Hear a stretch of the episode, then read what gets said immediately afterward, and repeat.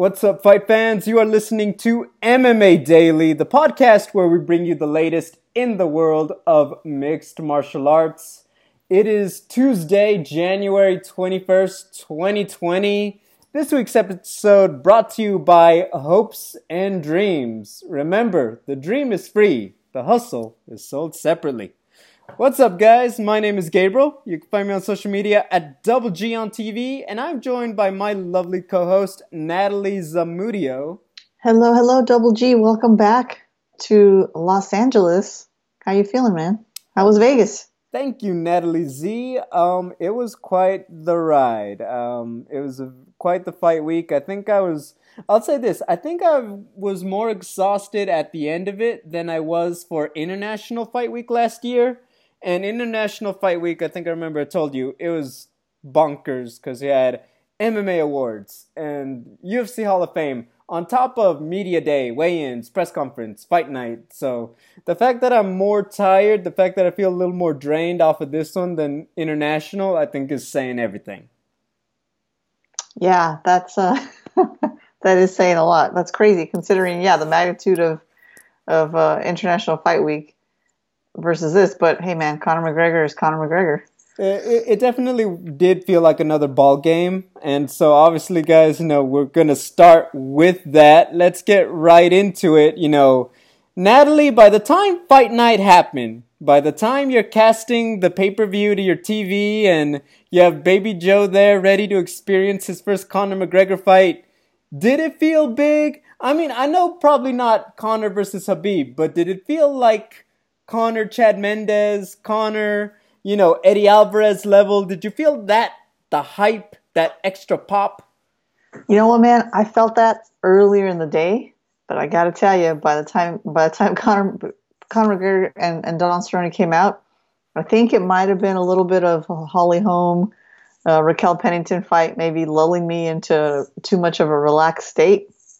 That I was definitely not personally not like as fired up as I used to be for Conor McGregor fights. Like I would literally stand up in front of the TV and just watch the fights, like standing up, nervous as heck. And this time around, I was like almost asleep until the very, very beginning of the fight, and then I was wide awake. So I think it's just a special circumstance on my end. Uh, but leading up to it, the the media, all the interviews he was doing, I definitely felt the, the the energy. I felt the pop. I felt like everyone was fired up. I will say this though, when the fight finished, the crowd was at least it sounded to me like they were like so loud. They were all on their feet. You can speak to it um, if if that was true or not, but it sounded like the crowd was fired up. Plus, Matthew McConaughey was there, so I mean, come on. That's all you need. Um, you, you, know what? For me, um, they had that ESPN Plus ad with you know like the oh. one that's oh. just Conor the not most Cowboy. One? Yes, that was amazing. That one, I'm not gonna lie, I watched it a bunch during the week because it felt subdued with the press conference and everything. But when I watched it, and you know, you got him, you know, and he's saying a lot of stuff, a lot of language I don't like to hear myself repeat on radio. But you know, like the the notorious, right? And I'm getting there, and we're waiting to check in, and with all the media people that everyone uh, recognizes and um, I was saying, you know what? I love that ad. And I was trying to figure out why am I not feeling it? And it, it just kind of clicked that it's like, you know why? Because we're not getting that guy. We're not getting the notorious. Yeah. We're getting Conor from Dublin and you know, yeah, you know, and I was, uh, I even said it. I, I kind of pumped myself up because I was trying to really, I wanted to feel the energy. I really wanted to feel that pop, and I think that on Saturday I did feel a little more like, okay, it really is showtime. But I even told somebody, you know, I want the guy who apologized to nobody. I want the guy who looked at the champion while wearing Gucci mink. Uh, you know, and I was uh, I was going to the bag of you know your familiar Conorisms, but I was like, you know, I kind of wanted it, and I think that that was it. Is that everybody was a little, you know, uh, what's it? reserved expectations because we hadn't gotten the notorious right and so i do think that people were waiting and I will speak to it in a second because um, we'll talk about the undercard, um, some thoughts about Holly versus Rocky for sure. But I felt like even when Conor came out and he didn't do the billionaire strut. Yeah. And even uh, um, I'll tell you a story about that after. But um, to me, it was like, what the uh, is it? Just now, it feels different. Um, let's talk about the fight though. Let's get to the bare bones of it. We've uh, kind of almost danced around it. Um, the fight itself, I'm gonna go first. For me, uh, everyone's talking about these amazing shoulder strikes.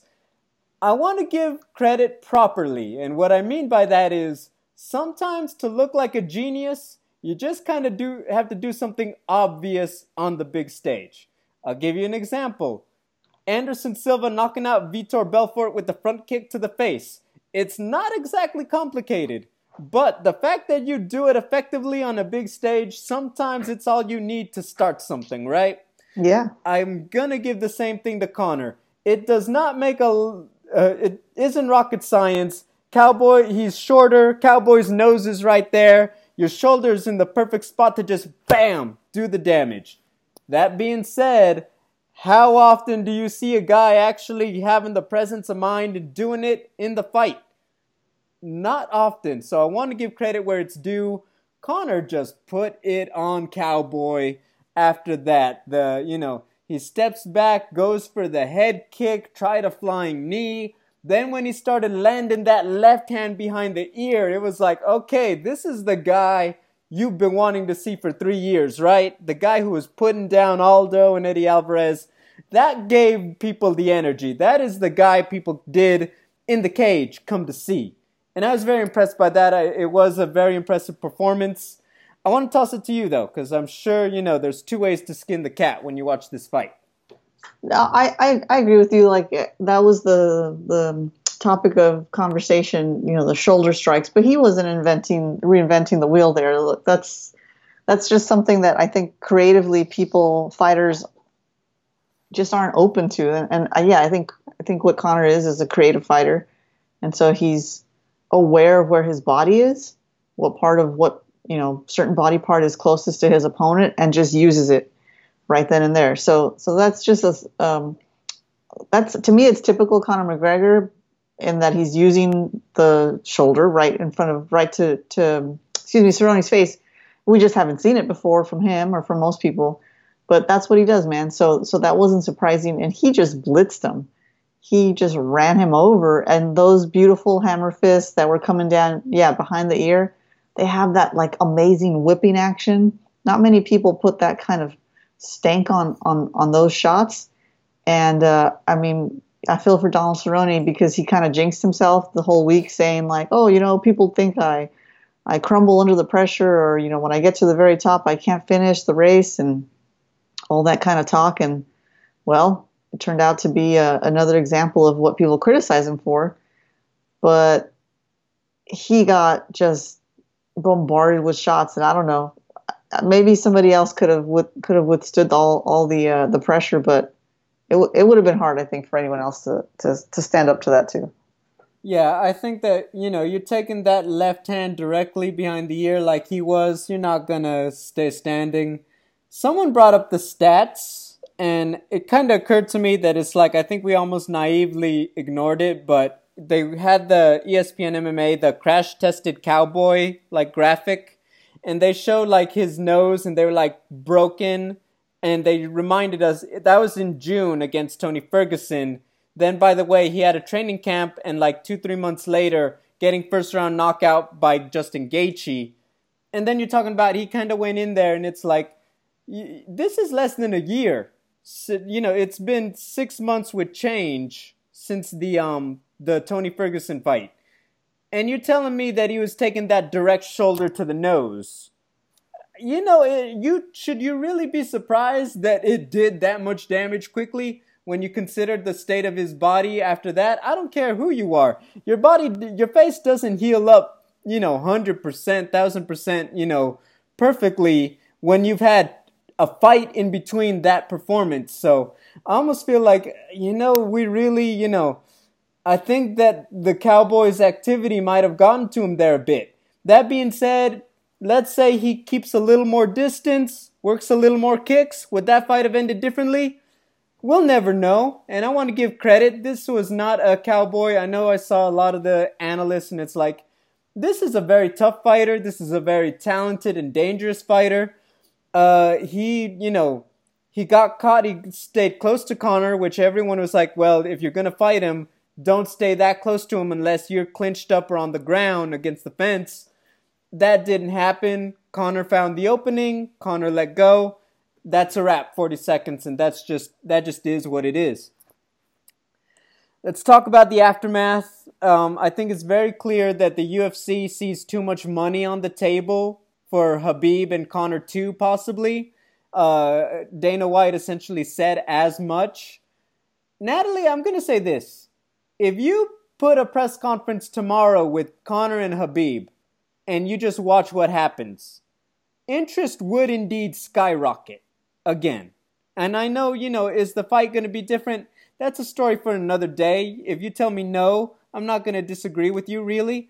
That being said, I do think that when you consider all of the factors from the hate and the culture and the fan bases and this and that and all the elements to it, yes, the fight with Jorge is great stylistically and their personalities are. Uh, I, I'd argue that it's the second best matchup personality wise over Conor and Nate Diaz. But the fact is, there's just so much more with the Conor Khabib fight I get why they want to do that. And I want your thoughts on just how they seem to be playing this out. Yeah, for as big as Jorge Masvidal became in 2019, it's it's uh, uh, you know there's not really organic beef with him and Conor like there is with Khabib, and there's the um, obviously the rematch and the history of the pay per view between the two of them. I don't even really want to see Conor Masvidal. I, I suspect we probably will get get that fight at some point. But I feel like Conor should focus on 155. And I do think the guys, the true welterweights, are too big for him, man. I really do. And so, apart from the bigger fight being with Khabib, I also just don't want to see him fight these big dudes. It's, I mean, can he hang for a little bit? Yeah, but come on. What he'll have to do is he'll have to employ a strategy like like the way Dominick Cruz talks about when he first started out and he had to compete at 155 and and why he has that style where he's bouncing around all the time because these guys are bigger than him and he don't want to get hit. So if Conor sticks around at 170 and fights these real these real 170 guys, he'll have to do something like that. I just want to see him at 155. Let's see him fight Khabib, Ferguson, Gaethje, Poirier. Like, there's plenty of money there. Yeah, I think to me, when I look at the situation big picture, and I think about, okay, what do I know about who, what's money, what, what makes the money for them, who's available, look at the calendar. If it were to happen, I feel like best case scenario if you're UFC, he fights, you know, the winner of Khabib Tony, and then look, win or lose, uh, Jorge Masvidal or the welterweight title is always up there, right? You know, yeah. and, and like okay, just you don't lose your big money fight, and you could always sell. Well, it's another weight. Even if let's say he were to lose first round something against either guy, right? Hypothetically, you could still make a fight. Well, back at 170 where he doesn't have to cut in. You know, we know what kind of how the commercials are sold and the promos are made, right? We've all seen it by now. Yeah, I can see that happening. And then on the other hand, let's say it, you've got Kamaru, who I, I, I know Jorge is talking about April, May. Kamaru, it seems like June is going to be the sweet spot. At least we're all hoping, and myself included. You could easily do Jorge versus Kamaru, and let's say Jorge comes out on top with the welterweight title. Imagine how big now a fight with Conor is.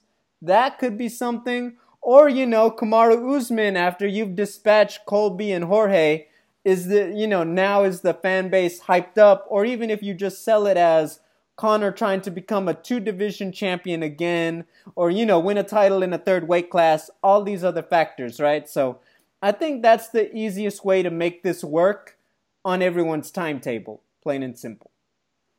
Yeah, and if you're talking Jorge beating Kamaru and then essentially being a a two belt champion that looks good on a poster, you know. So so that's a that's always an option. Even though I don't want to see Conor fight Masvidal, I, I would get excited for that.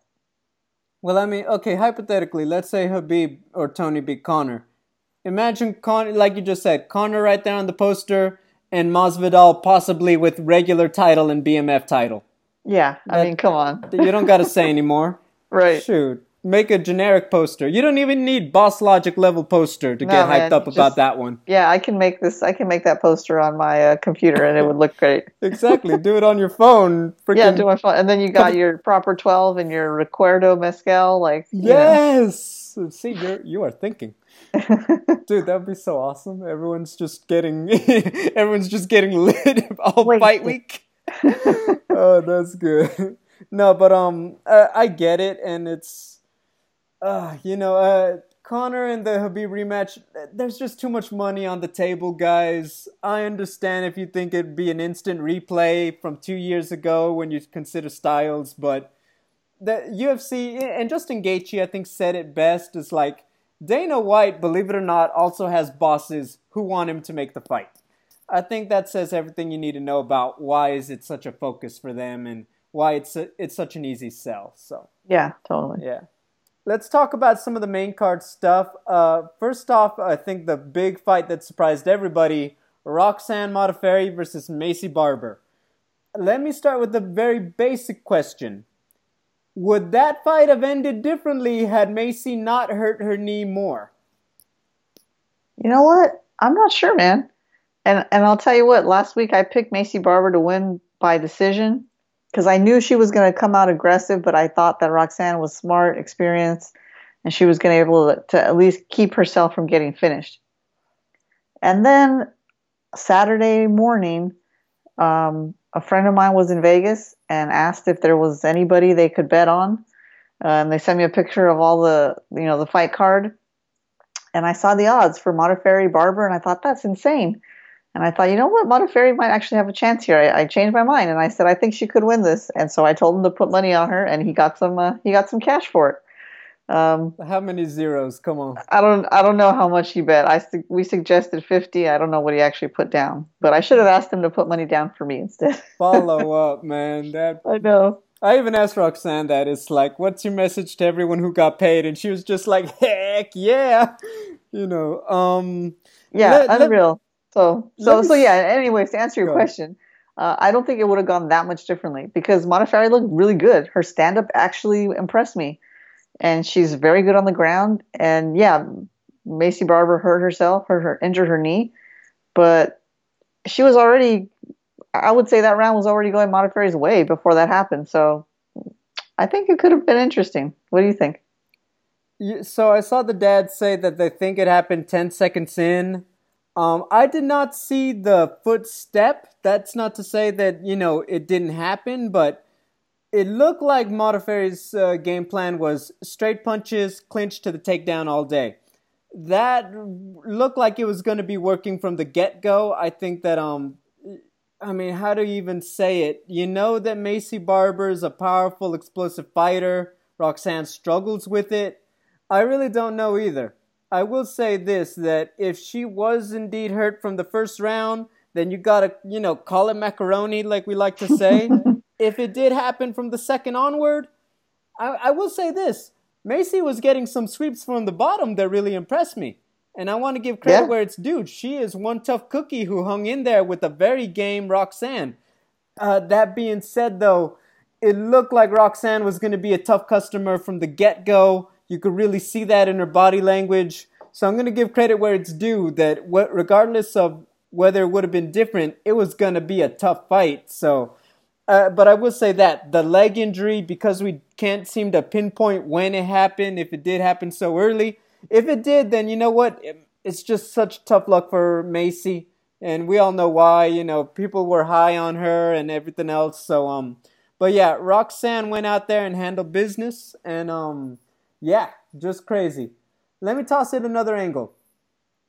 She is clearly hurt in the second. And I understand, you know, it's either throw in the towel or let him fight. When she went back to the stool, is there anything about the corner putting her back out there, even though they know she's compromised now. No, I don't think so. I mean, it, it wasn't like um, she she was injured, but she wasn't like catastrophically injured, and so I, I don't, you know, if if she was facing somebody like Amanda Nunes or let's just say someone that was like a bomb thrower or a Cris Cyborg, someone's like that was going to come out and pummel her, then maybe you you could say, well, you know, this isn't worth it. Um, no disrespect to Roxanne, that's just not her her fighting style, and she doesn't have that kind of power. So there could have still been a chance for Barber to to, to find a way to win. And so I don't think there was, to me, there wasn't an issue with her getting put back out there. Um, it was a little weird when she went to the corner, though. The cut man tried to try to wipe her face, and she kind of shucked him off, and she was talking to the doctor. It was kind of interesting. I wasn't sure if she was trying to initially I thought she was saying, I'm done, I'm done, like that she didn't want to fight anymore. Obviously, that wasn't what she was saying, uh, but it was just a little weird. And then uh, also, I enjoyed the, uh, uh, I think it was Joe Rogan or somebody uh, laughing at the doctor's amazing uh, ability to diagnose her her injury just from like touching her knee for a second. That was pretty funny. Now, I've had people say that that is possible, but it's kind of like checking someone's pulse in a loud room. It's like, can you really do that? Yeah. Uh, you know, it's like, yes, you technically you should be able to, but still, even for a professional, with all the noise and the sounds, and I would feel like it's hard to get the focus you actually need in the moment.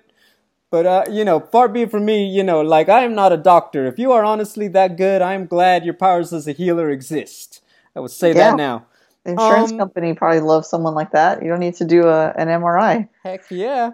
Um, in terms of the uh, like the cut man, I think she was just feeling very stressed and was having like a you know like don't touch me right now kind of moment. Yeah, yeah. Which okay. I, we have all had. You know, I've had that you know several times in my life, and you know it's like it's not right now. I'm trying to pump myself up to win the fight, right? Yeah, I get that. I do feel when she kind of goes down immediately and she let out that, you know, the yelp, the screech a bit, that one was a little ugly. That one to me, I did feel like, you know what, that was a very throw in the towel moment. It was not going to get better for your athlete, plain and simple, especially when they hit the ground. I was like, you know, are you about to out grapple Roxanne Modafferi? And yeah. yes, she did get the sweep. And yes, and all that it was just ugly. And you know, if I had seen that happen to a guy, I would have still said the same thing because it's like, what are you gonna do? Just let him take another beating for another five minutes? Um, th- that to me was a little, oi, that that one was on the line. And I know Ben Askren is there and he's a vet and everything, but you know, I almost feel like you got to ask that question too in that moment because it did look bad. But yeah, um, it did, and, and yeah, you know, you don't know what's really injured and if more things are tearing uh, in that in that moment and so definitely worth considering but well i mean i know we're not in there right it, so like we're not in there right? It's yeah. tough it's tough. Let's talk uh, well you know obviously so Maycee barber out nine months so definitely look credit where it's due on the toughness feel better soon. The post-fight speech was a little awkward and I don't know if it was stress and she was trying to be classy because she knows she wants to get to a place in her career, but I think it just could have been phrased a lot better for Maycee. I will say that as my did she point. like? I think I wasn't sure if I missed it. Did Roxanne, you know, see the mic to her, or did Maycee just step in and start talking first? I think Maycee just kind of stepped in and took it. Yeah, that was weird. It, it was. Uh, I think I had used a slightly different language. It would have come out a little better. But look, I mean, she's young. Things, people aren't perfect, and you know, I just better next time in terms of yeah, that moment. Yeah. I'll say that. But yeah, in, in terms of the language, I was like, wait, what? You know, that was my one thing about it. Uh, let's talk about some of the other fun stuff. You had a lot of finishes. Diego Ferreira got the knock, sorry, the submission on Anthony Pettis, just really put that pressure on him. Drew Dober got the finish of Nasrat Haqparast. That was one of the more impressive ones. So there were some very nice performances by some guys looking to break through. Diego, especially in the lightweight division, that is huge when you th- talk about beating Anthony Pettis the way he did. Um, Drew Dober's been around for a minute too. So I really like those. Super Sodiq had a good fight. The next one though, um, Holly Holm versus Raquel Pennington. Uh, just what what happened there? Man, I don't know. I I uh I really thought Pennington was going to take this one. In fact, I told my friend to put money on her too. So I gave him good good advice, bad advice. I would have just see, kept that to myself and been I like, know. I was the genius. I told him exactly what to do. Yeah, seriously, man. And then, you know, you see her in the uh, in the countdown. You see her on embedded. You see her back in the locker room on fight night hitting pads, and she's throwing bombs, man, hitting so hard and fast. And then she gets in the in the cage and does nothing. Does none of that. I should say, not that she does nothing. She doesn't do any of that. Doesn't doesn't show off any of that power, any of that speed. I mean, yeah, what happened? Like Holly Holm, she's not going to knock you out with her fists. Obviously, we've seen her head, we've seen her head kick, you know, Ronda Rousey and Bethe Correia to the moon. But I think that the threat isn't so serious that you can't, if you're Pennington, that you can't take a little risk and, and push push forward and try to get some stuff going. But it was very weird, man, and disappointing because I thought Pennington won the first one, so I was ready for her to really show that she can convincingly beat Holly Holman this time around, and went the other way. And it was kind of a boring fight to to boot. Yeah, um, Dana did mention it's like you know you let, you know just let them clinch against the fence for a while. Right. Uh, I mean, like Holly did. Minutes. I mean, look, the ref doesn't break. It's up to you to get out of that position. So if you're Holly and you're winning the fight, I understand it's not broke. Don't fix it. It looked like just physicality. She was able to outmaneuver Raquel, and I think that that was just it. Um, I was, you know, once again, like with Rocky, we know what she brings to the table. So to see her kind of get shut down a little bit, that is full credit to Holly Holmes. She did do what she had to, and uh, she fought a very tactical fight. She got herself back in the win column following that loss in for for the title. So all of that I kind of put into context, but certainly, you know, when you expected them to kind of trade a little more in the middle and have to get after it the fact that so much seemed to kind of spend against the fence uh, was a little jarring, especially when everyone's kind of ready to see Conor McGregor come out, right? So I definitely get the reaction for sure. Yeah, you want something a little. You want a little bit of a of a. You want a nice appetizer, not just like you know stale bread. And uh, I think that's what we got a little bit. But I will did, say, did they get cold macaroni? yes, we got some cold mac. Um, Holly Holm, though, since her, at least I noticed this change since her divorce. I don't know if it's related, but damn, she looks more and more cut. It's almost like she has zero body fat these days. So, you know, it, it wasn't surprising that she was stronger than Pennington. Uh, because if you see her, if you if you follow her Instagram, she's always doing some crazy strength strength training, you know, body weight exercises. Um, she's lifting up karate hottie like like that plyometrics. Yeah, calisthenics so, you know, everything. Don't mess around with Holly Holm. She'll, she, she'll hold you against the cage for five minutes without a sweat, without breaking a sweat. You're saying revenge body Holly Holm is someone to watch out for? yeah, revenge body exactly.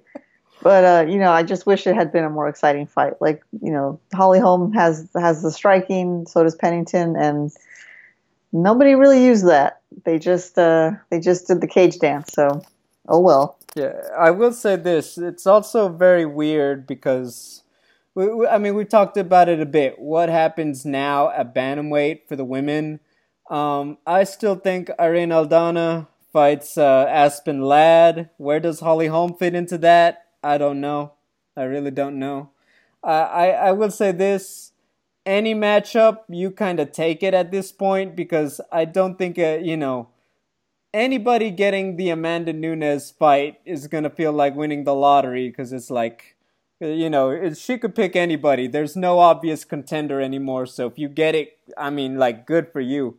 You know, the dominoes kind of fell into place for you. But in terms of an obvious pecking order, that she has kind of wiped the board off with that and thrown it in the closet. That is gone at the bantamweight division. Yeah, yeah, it's interesting. Irene Aldana that that her her her knockout against um Oh boy, who did Uh, she knock Ketlen out? Vieira. Kelly Vieira. That was incredible. She looked so good. I love her boxing style. I was bummed that we couldn't see Grasso because they're out of the same camp and they both have that really sweet, just sweet boxing, man. Um, eh, and and but what I was thinking as you were talking is that you know she's someone that you know is is probably going to be up there with Nunes soon. But you know, why don't you do Holm de Randamie too, since they're both uh, or since you know Ooh. de Randamie's coming off the loss to Nunes, Holm as well, but Holm has that win. You know, let's let them fight each other and see what happens. I didn't think of that. I like that. I Yeah. like that fight a lot. I think that makes a lot of sense for both women, really. Totally, yeah. Man, you know, Mama Zamudio is, you know, Something's happening. kinda- Seven forty-five she's- p.m. she's keeping up with Revenge Body Holly Holm right now in terms of their great ideas. This is working. I like it. No, I love that fight. I think I didn't think of that one. I love it personally. Yeah, maybe uh, what March? No, maybe April for the uh, Brooklyn. Khabib. Uh, oh yeah, at the site of the first battle kind of deal. yeah. Why not? Big names, former champs, bolster the card. I'm with it. Let's um, move on to some MMA news. You know, Conor is back, and I'm sure we'll be hearing about that plenty soon enough because that's the MMA world we live in. But they have made it official. Israel Adesanya will be taking on Yoel Romero in the main event of UFC 248. That one taking place in Vegas on March 7th. I mean, what else needs to be said? Adesanya coming off a career year, beat Anderson Silva, Robert Whitaker, Kelvin Gastelum, 1A and 1B with Jorge Masvidal as fighter of the year. Uh, Romero, it was an epic fight, but he did lose the decision to Paulo Costa back in August. Paulo is apparently hurt until about June. Um, so the fight with Romero comes together pretty quickly. Uh, very bluntly, you know, and people brought this up. Jared Cannonier was supposed to fight on the same card with Robert Whitaker. Robert is out of the card. I know there are rumors out there. He hasn't said anything publicly, so I want to leave that as his business. You know, uh, I heard it, you know, if it is something serious, then certainly best wishes. But, you know, Jared is expected to still be on the card. But now you have the fight, Adesanya Romero. What are your thoughts? I don't understand this match. I mean, I get that Israel. I understand that he requested to fight Yoel Romero. I just don't know why. Um, hasn't he lost like two in a row? Uh, Yoel, uh, yeah. He- Yeah, so I just Rob, Then, yeah. I just don't get why um, why that's appealing to to Adesanya. You know, I suppose he sees. You know, I mean, Yoel Romero is like a human specimen, and you probably want to want to have a win over him in your uh, in on your record. But yeah, it's just strange. And I also thought his fight with with Paulo Costa was was was weird too. So I'm clearly not on board with this. Uh, I'm not. I'm not drinking the Kool Aid on this one. But you know, I, I do want to see Adesanya fight, no matter who the opponent is. So I'll take it. But but not totally excited about the opponent in this in this instance. But very excited to see Adesanya. You know, he's the kind of guy who's going to be showing us new things every fight. So let's see how he dispatches Romero. You know, for, excuse me. For me, the weird thing about the fight is that, you know, everyone talks about Romero and the wrestling, Romero and the wrestling.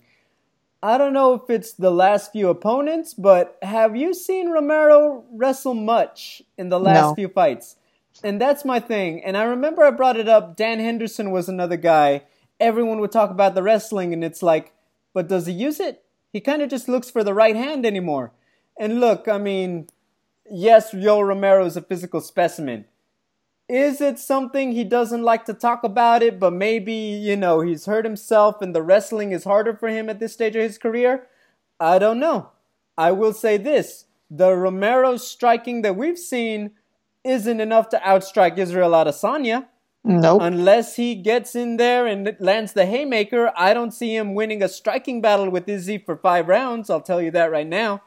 So I want to see, you know, if he is going to be that guy, you- we need to see the wrestling from the, the get go. He needs to become Yoel Nurmagomedov. Plain and simple. You know, th- that's exactly the fighter I think we need to see. He has the acumen. You know that he has not forgotten how to. So for whatever reason, I think he needs to get that stylistically.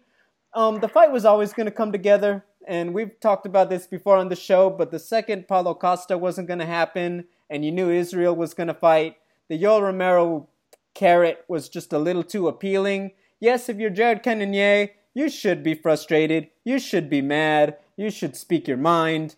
But I think anyone who's seen the business and how it works, everyone understands how to sell a pay per view. Everyone knows Yoel Romero Izzy sells better on pay per view at this stage, plain and simple.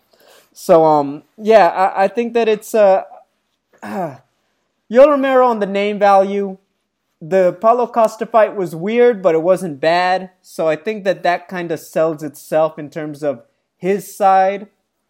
But certainly, in terms of guys who are on the upswing, Jared is right there. We wanted the Paulo fight. And this is just, you know, another, and I'm going to say this one more time just to warn you. This is how the, the dominoes fell, you know? Or this is how the cards fell. Yeah. The cards were dealt, the dominoes fell, what the crystal ball told us. Um, I'll think of another metaphor later, don't worry. Okay. Okay, but yeah, you get what I'm saying. I hear you. I feel you. yeah, but um, I'm not gonna lie. When they get in the cage, I'm certainly ready to see that. I do think it's still a fun fight for as long as it goes. Um, but yeah, it, I think that's my first thing. Um, Yoel Romero got to do some damage early to slow down Izzy if it's a striking battle. There's no other scenario where he pulls that one out against a guy like Israel. I just don't see it. Yeah, no, no way. I mean, he's still super athletic and and he can you know try to throw some kind of flying knee or something and do his like his blitzing punches that he that he likes to do. But yeah, you're telling me that Israel Adesanya, who first like not only did he request to fight Romero, but has probably been studying him for so long, you don't think he's going to be prepared for anything Romero has to offer? I, I bet it'll be a quick one. I don't think this is going to be a war. Ooh. I'm saying it now. Natalie coming out with that cold ice. Winter ice, is here. Ice, baby. let's go.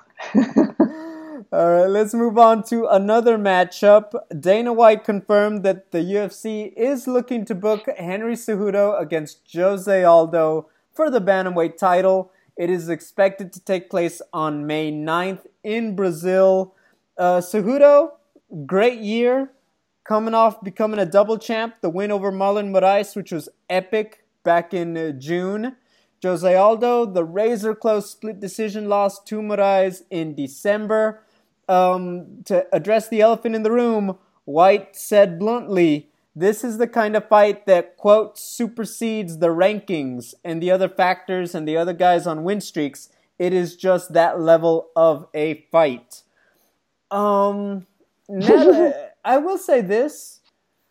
The UFC and Henry both wanted Aldo to win that fight with Moraes. It just didn't happen.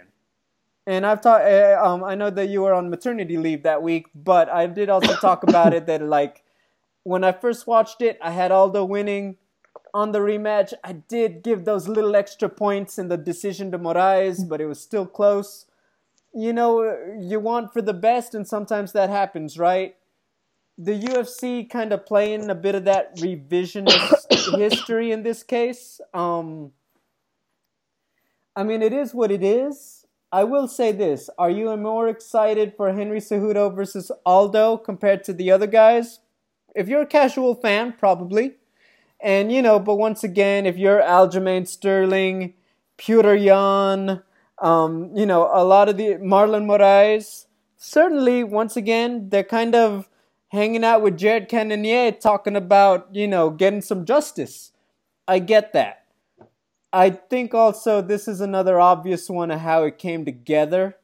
And, you know, I think at the end of the day, it's both sides really pushed for it. And also, these are on ESPN Plus now? Or is it still guaranteed to be a pay per view or could it be a fight night? I think that's another question you got to maybe bring up with these two. Yeah, man, when I heard about this, I was like, what? what the heck is happening? And and you know, yeah, White Dana White saying it supersedes rankings. I mean, I guess if it was Jose Aldo maybe a few years ago, but now and coming off the loss to Moraes, like it's it doesn't it doesn't jive with me. Like if you want Cejudo to fight a big name, and I know that's what he's been wanting, right? He he called out Faber and Cruz at some point. I mean, I would rather see Cruz come off the couch and fight Cejudo than you know right now than Jose Aldo. Whatever, I'll watch it. But yeah, if you're gonna do something that random, then it just seems unfair now to the folks who do deserve the shot, like Aljamain, Petr Yan. Like, come on, man. And, and unless Cejudo really just wants to, and this might be the case, just beat a couple big names and then retire. So he wants a win over Aldo. Okay, he wants a win over maybe one more big name, Cruz, Faber, whoever else is out there, and then he goes off into the sunset. Fine, but then let's do it fast so that these other guys can get their shot at the belt and and take the division forward. I mean, look, uh, uh, if you're Henry Cejudo, I get it. You talked all this big game, and all these big name guys that you've been wanting to fight haven't been able to get a W. Dominick Cruz is still out with injury. Aldo lost, Faber lost, and you yeah. know now he's thinking I got to put all the marbles on the line against you know respectfully a guy that most people probably aren't thinking is you know the 50 65 dollar pay-per-view ticket price I, I, I certainly understand that from the business side of things um, I do believe that Jose Aldo is still a great fight. It's still a fun fight. Um, the other guys, I, I, think that ask to be on that card and be ready to step up. Um, if you're Petr, look to, you know, tell Aljamain that you better bring it and let's do this. That's the only thing I could really think of. But, um, yeah, if you're Cejudo, uh, it's tough because really at bantamweight it's a weird situation, right? Because it's almost turning into a bit of the flyweight division. What I mean by that is that he's built himself into this guy, right? And yet, you know, the other guys, Aljamain and Petr, and I get it, he's kind of coming in in turnover. It's like, well, the new guys haven't elevated to elite big name status yet. And, you know, so he feels like the, you know, the big money fight isn't there. Uh, sometimes that's how the way the cards are dealt. I like the Aldo fight, but I do think this is a sooner rather than later situation with the other two. Yeah, I yeah yeah it is it is it is. So whatever, let's just do it. let's talk a little bit the fight though. Um, Jose Aldo, can he beat Henry Cejudo at 135? Yeah, I don't think so. I don't think so because I, for me, I go back to that performance that Cejudo had against Moraes, and Moraes just beat Aldo. I thought he beat him. Like I wasn't even questioning it when the decision was being read. Um, and so, so no, I don't think so. That weight cut looks too severe. I don't know if you've heard anything about how he felt um, cutting weight, how he felt in the cage that day. But no, I don't think so. I think uh, I think Cejudo still has the advantage here. Maybe he'll be yeah he'll be the smaller guy, but that doesn't hold him back. We've seen it. I will say not without leg kicks for Aldo, and um, you know we, I talked about it. I've talked about it several times. Is that um, he does a good job hiding it, but he really hasn't used them with frequency. He's become a fantastic boxer since he stopped using them. That being said, I do think that Cejudo isn't a guy you're going to just use your hands with and get the victory. I think that if you don't chop him down and slow him down, um, it is an uphill battle uh, against a guy with the wrestling and the striking of Cejudo to be honest. So that's my big X factor. I think size wise, he'll compete with him. I think athleticism, he can hang with him. Um, but without using a couple extra weapons, you're at a bit of a deficit against this. You know, did you hear he's an Olympic level wrestler too? yeah. Just Olympic level, or did he like I don't know win a couple medals? I don't know. No, uh, Kayla Harrison reminded me that he has one, and you know and did not win one. and he did not win worlds like she ah. did apparently. Nah, but um that was a fun little exchange to witness.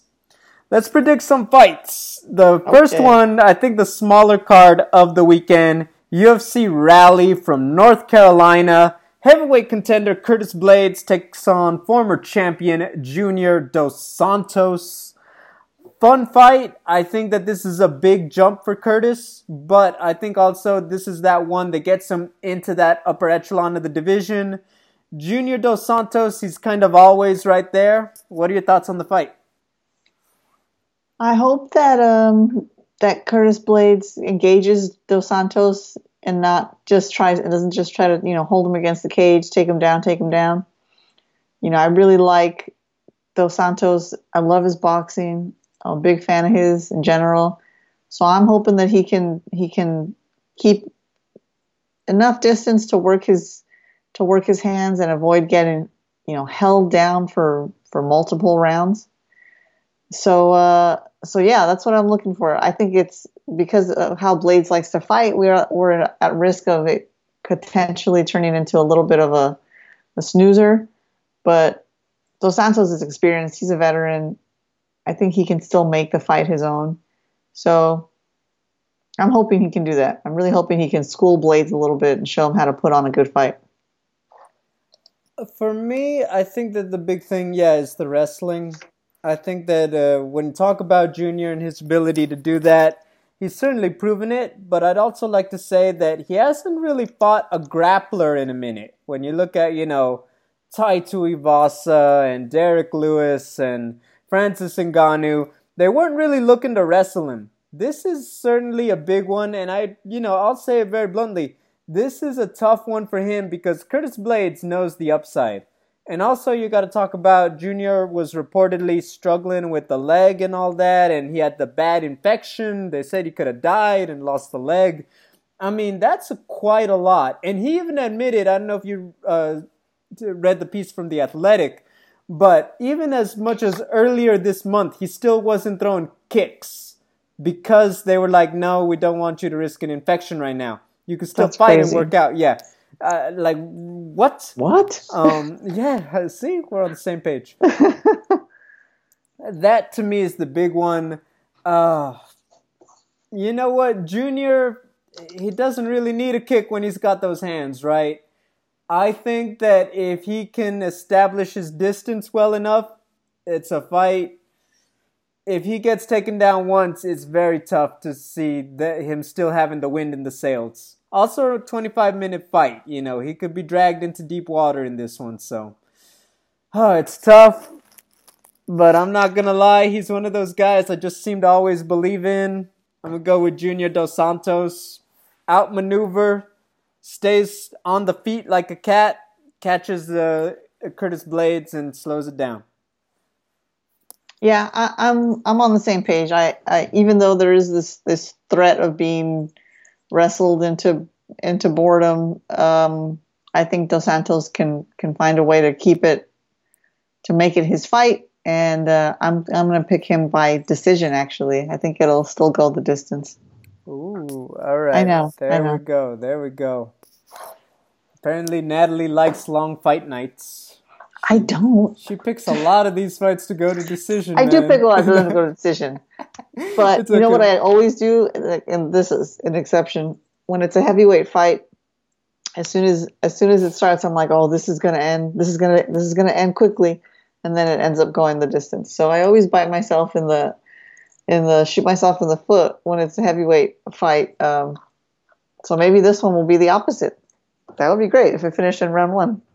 Well, what I was gonna say is I'd like to tease you because um, I don't know if you saw it, but uh, I did a previous show. I think it was 245 with Fernanda Prates, and uh, she picked like you know all three title fights and one on the main card to go to decision. And I'm like, well, apparently it's gonna be a long fight night. and then she was like, I, and then she was like, okay, maybe they won't all go to decision. no, but um, yeah, it's it's tough when it's a big fight. You almost don't expect two elite level two elite level guys to go down. Feel like they have to push each other to the limit. I get it. Uh, I just like to tease you about it. um, let's talk about. I think it's gonna take precedence. Um, Cris Cyborg's Bellator debut. She challenges Julia Budd for the featherweight title.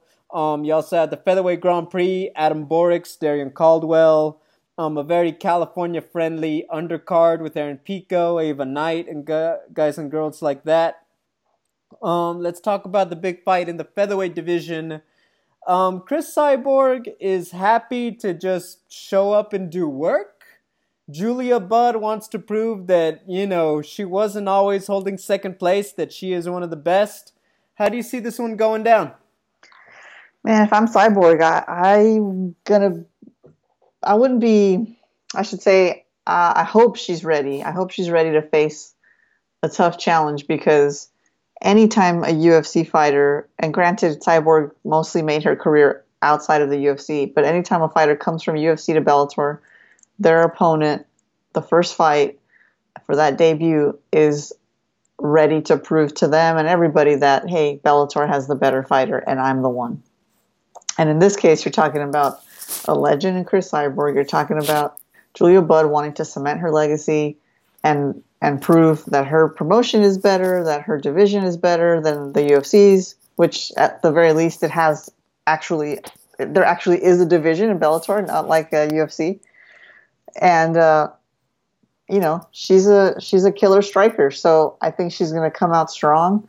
I don't think she's going to try to to ease into the fight with Cyborg. And the risk for Cyborg is to go per, to perform the way she did with Amanda Nunes, right? Because the pressure's really on her. Sure, she she she won her her last fight at the UFC, but it was Felicia Spencer. Like most people probably still, you know, don't know who she is. So Cris Cyborg has to stay patient if she wants to win, and Julia Budd, I think, has to put on the pressure if she wants to win. It's going to be an exciting fight, man. I think I think they both have a lot to prove here. For me, uh, and I go back to an interview I did with Marloes Coenen, and I asked her, it's like, who hits harder, Cyborg or Julia? And she was kind of like, I-, I could tell you right now, I remember how hard Cris Cyborg hit me. Said, Julia is strong, but I remember Cris Cyborg hitting me, you know, mm. kind of deal. And um, I think that's a factor. They're both so good. I know that people don't give Julia enough credit. You know, they tend to put her on smaller Bellator cards, which I think is a shame. Um, but she is an elite level talent. She is exactly the way that you hope these divisions get built. You know, they find the best talent available and they give them to her, and she handles business. Uh, that being said, you're fighting Cris Cyborg, right? I think that when I look at the two of them, they fight very similar. Big, powerful, physical. They tend to be able to break opponents with just those qualities, if we're being honest. That being said, I think that Chris is a little bit cleaner and more fluid of a striker, especially her boxing. Uh, Julia, you know, ironically, she's actually very good at countering. You kind of see her. Uh, she doesn't try to walk forward too much. She kind of lets the shots come and find looks to counter a bit. I do feel like Cyborg tends to force the issue a little more in her fights. Um, that being said, Julia also tends to go to the ground a little more often. Um, I think that, you know, Cyborg, if it's not broke, don't fix it. Some fighters, they go to the ground if the striking isn't working. Others, they kind of look for it just to mix it up. Julia is the latter. I think that, you know, if she sees the opening, she's to try to take you down. Um, I think that that's the big difference. I think that Cyborg is very good. Julia is also good everywhere. This is kind of now to prove just how great are these two women because also respectfully uh, take the amanda nunes side out of it. When was the last time you saw cyborg fight somebody as big as julia budd? Yeah. and powerful and cut and muscular and you could tell she's strong. Just hasn't happened in quite a long time. So i'm really excited for this. I think it's going to be a lot of fun. I think at the end of the day, Cris Cyborg just does a few things a little bit more fluid and a little cleaner. That being said, I can see this one going uh, quite a while, and Julia Budd's been proven in the later rounds at featherweight, so I think it's going to be a good one. I still think Cris Cyborg just gets more damage done in the early rounds, even if it goes to decision. If not, catch her for the finish. Wow. Okay. Well, I, uh, you know what? I don't know, man. I kind of feel like Julia Budd's going to take it to go the distance here. I know. Uh, I guess I really want a long card on Saturday night, and uh, I'm gonna pick Julia Budd by decision. I know that sounds a little wild, but something tells me Cris Cyborg might be a little bit um, Long too amped up. Oh, No, no, no. Well, that's possible, but that's not what I was thinking.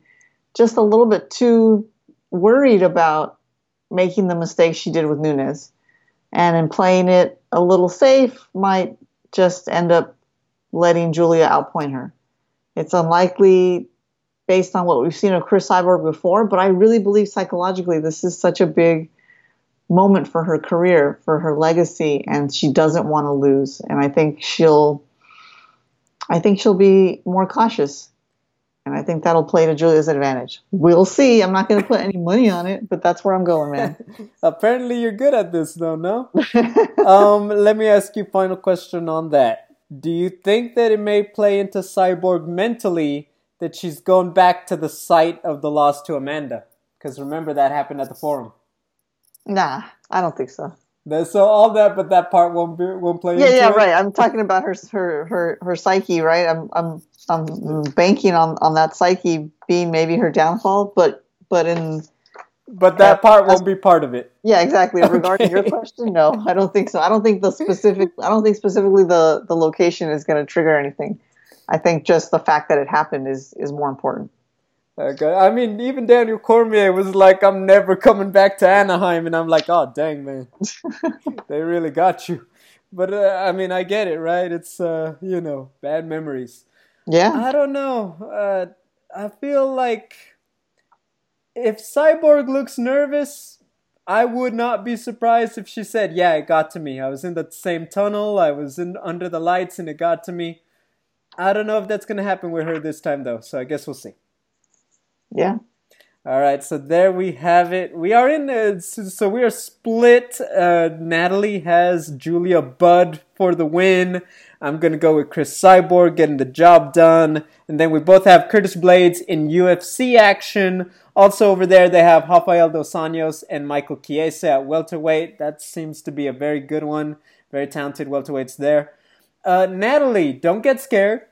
We have Uh-oh. one week off of major MMA next week. What? I know. I kind of it's like you know we're used to it, and then it's like, wait, are we about to go off for like three weeks again? And it's just one. And then the week after that, we have the big one, UFC 247. Jon Jones, Dominick Reyes, your sister Valentina Shevchenko taking on Oh, Katlyn yeah. Chookagian. So there's going to be good stuff there. All right. So we have plenty of time to uh, prepare ourselves for that episode. And uh, Yes. So we could, hopefully some big news builds up before the next before next week's episode. Oh, wouldn't that be nice? And guys, also gonna remind you right now, stay tuned to my channel and uh, at Double G on TV. I will be at UFC, sorry, at Bellator 238 stuff all week. You can find my interviews with the undercard tomorrow, the main card on Thursday, the fights on Saturday, all of that in between. So you are not gonna want to miss it. You can find me at Double G on TV. Natalie, where can the fans find you? You can find me on Twitter at Natalie Zamudio underscore and on Instagram I am uh, Zamudio Rama and also the Straight Punch. Both of those are ready and waiting for you guys. Awesome. Guys, have a good one. We'll be back next week.